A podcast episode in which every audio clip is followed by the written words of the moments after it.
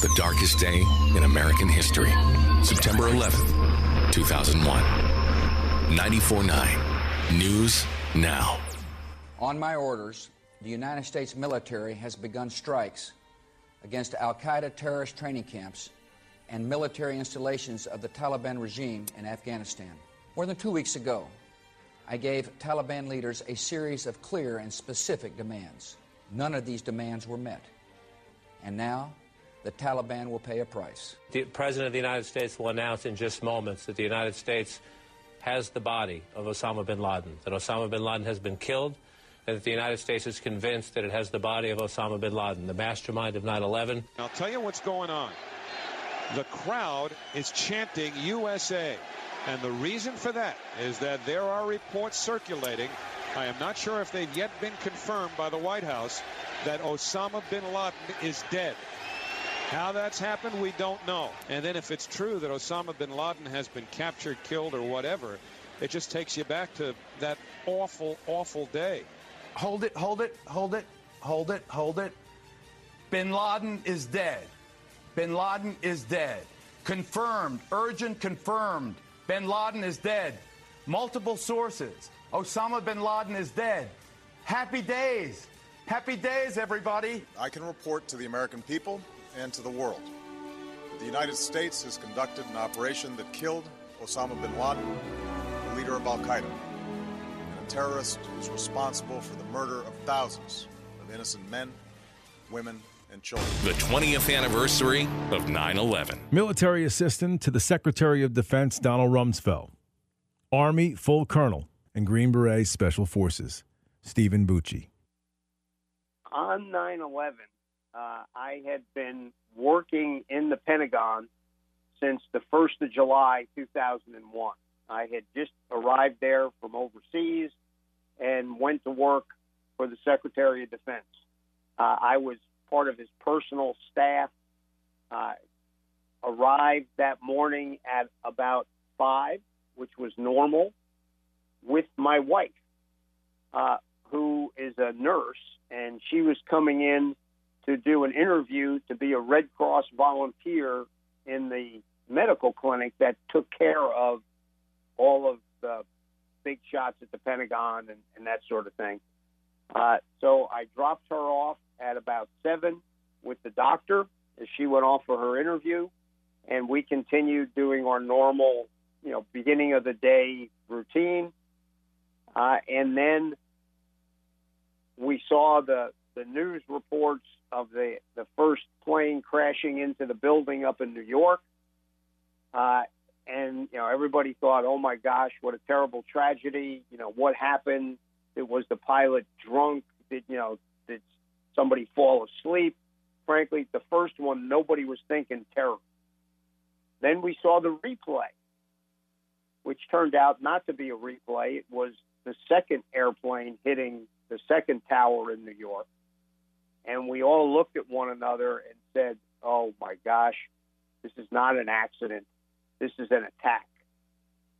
I was then directed into a inner part of the Pentagon, one of our secure conference areas, uh, with several much higher ranking people than me as a colonel, uh, to try and figure out what the heck was going on. We had one of the big civilians who was an intelligence guy and, and several senior officers from down on the joint staff, the military part of the Pentagon's uh, you know upper hierarchy. And we were in there discussing who might have done this, what the motivation might have been. And all of a sudden, we felt this boom, uh, and the, the building shuddered. Uh, now, that's saying something because the Pentagon is the largest non high rise office building in the world. It's, it's more than a football field long on each of its five sides. And so for that thing to shudder all the way across the building was saying something. So I jumped up, went back out to the, the secretary's main office to find out what was going on. I, I came out and I said, Hey, what the heck was that noise and that, that vibration? And one of the sergeants said, Sir, an airplane just hit our building. And though I should have gone back and told those people in the room what had happened, I looked around and I said, Where's the boss? Meaning Secretary Rumsfeld. And they said, Oh, he went out to the crash site. And I said, We're not supposed to let him go to the dangerous place. We're supposed to keep him away from the danger. So I grabbed the senior sergeant there, and he and I went out to find the secretary. Uh, we got out there, and he was hauling a stretcher out of the actual crash site, you know, helping wounded, burned people out there. And trust me, this was not a public affairs deal. You know, nobody was taking, uh, you know, no cameras were rolling. He just did it because that's the kind of leader he was. Uh, and we we finally grabbed him and said, "Look, sir, we got to get you inside. One for the safety, but two, we got to get you in communication with with the rest of the national command authority, meaning the president, the vice president, the other leaders of the country." Uh, and we did that. We got in there, and uh, he immediately said, "Who who has the best communications capability here in the building? Is it us up on the third floor of the Pentagon or the Joint Staff who lived on the first floor? Uh, we said, clear Joint Staff, they've got more stuff down there to communicate. So we moved down to their space. You know, the secretary wasn't playing games of, well, it needs to be out of my office. He just wanted to know how to do it the best.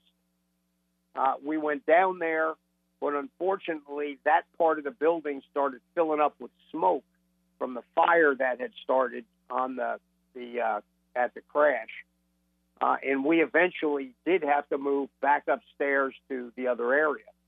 Uh, at that point, several people were recommending to the secretary that he abandon the building and move to an alternate site that was safer and uh, because we didn't know if there was going to be another attack.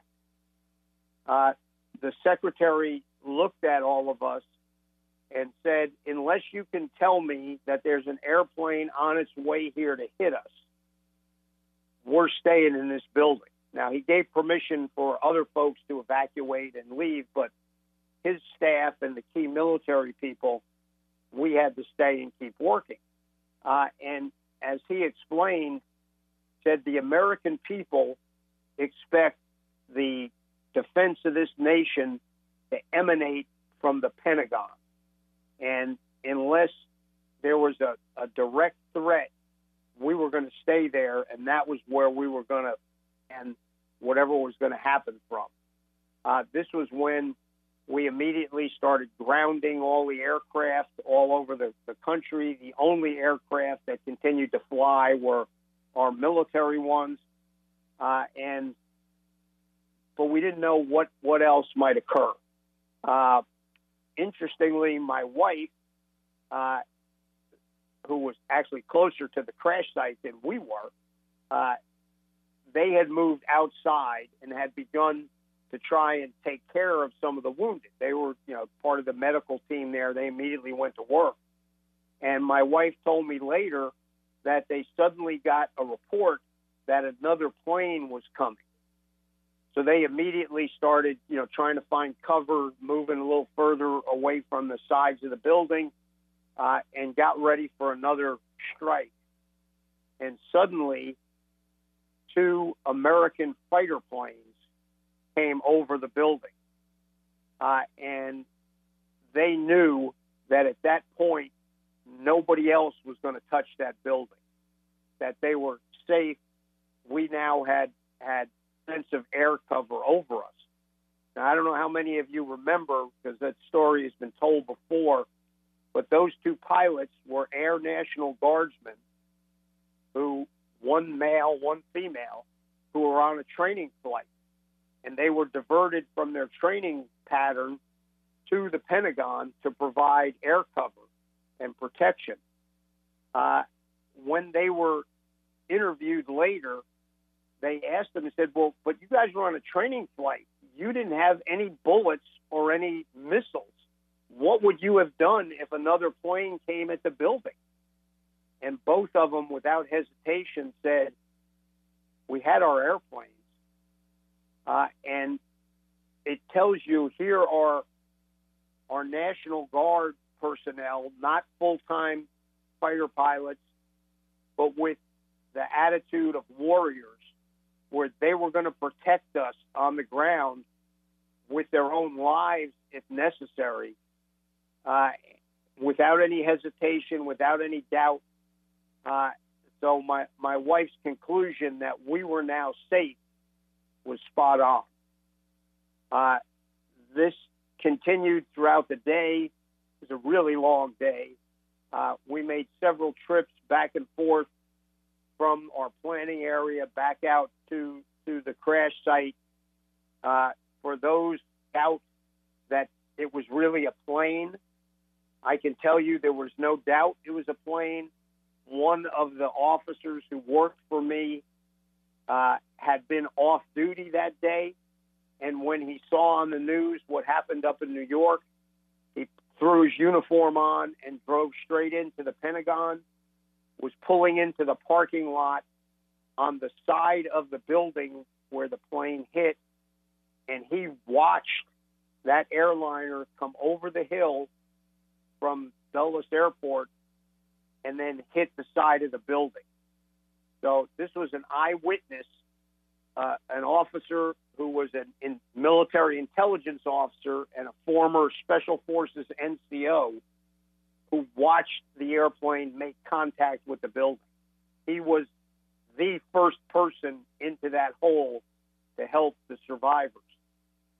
So anybody who tries to tell me that it didn't really happen, I'm sorry, but you're ill informed. It did happen. It was an airliner. Uh, I later picked up one of the pieces of it at the secretary's direction uh, to bring inside.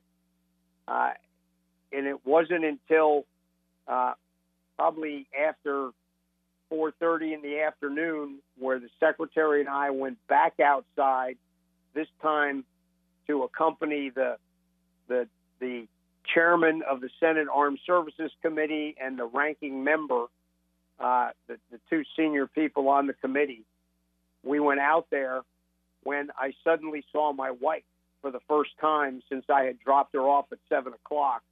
The cell phones weren't working in, in the Washington, D.C. area. The system was just overloaded.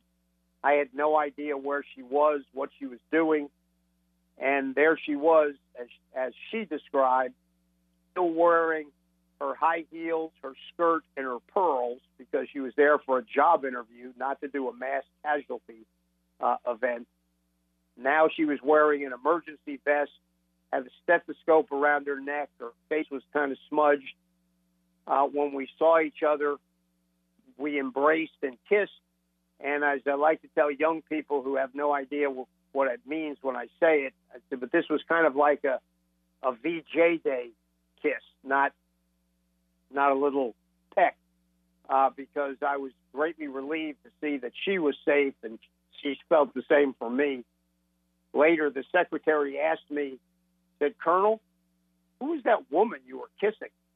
Uh, and when I explained, he, he sort of nodded. Uh, she later became his nurse, by the way. Uh, but it, it was a day of, of tremendous confusion, uh, uncertainty. Uh, I have to tell you, as a, as an Army Green Beret, I didn't expect to go to war wearing my my polyester dress pants and my really shiny patent leather dress shoes. Uh, I, I thought I'd go wearing, you know, my camouflage uniform and and all of my uh, combat kit, but that that wasn't the way it was that day. Uh, and we then spent the time keeping the, the secretary in communication, uh, making plans, uh, figuring out what might happen next, what we, we were going to do. Uh, and finally, about 10 o'clock that night, we, uh, we left the Pentagon knowing that we were going to be back there the next morning at 5 to begin fighting what we now knew to be the global war on terror uh, one of the longer days of my life. Uh, and but we knew we had a responsibility to take action to pay back the people who had done this for the deaths of of several thousand in New York, several hundred in our building, uh, and that was the beginning 20 years ago of of the actions that we are still prosecuting to this day. This has been Steven Bucci, uh, former military assistant to Secretary of Defense Donald Rumsfeld, there in the Pentagon on the morning of 9 11. 94.9 News Now remembers September 11, 2001. So that's it. 20 years. 20 years. Please allow me to thank everybody who was a part of this, I think, historic radio event today. And please accept my apologies to those who I may have overlooked. But I humbly want to convey my sense of gratitude to all of you who have been listening all day. At the very least, hopefully, all of us, Republicans and Democrats, progressives, conservatives, can stand together as a united nation, as a united country. And even in our darkest hour, we found a way to stand strong and unified. God bless you all. Thank you.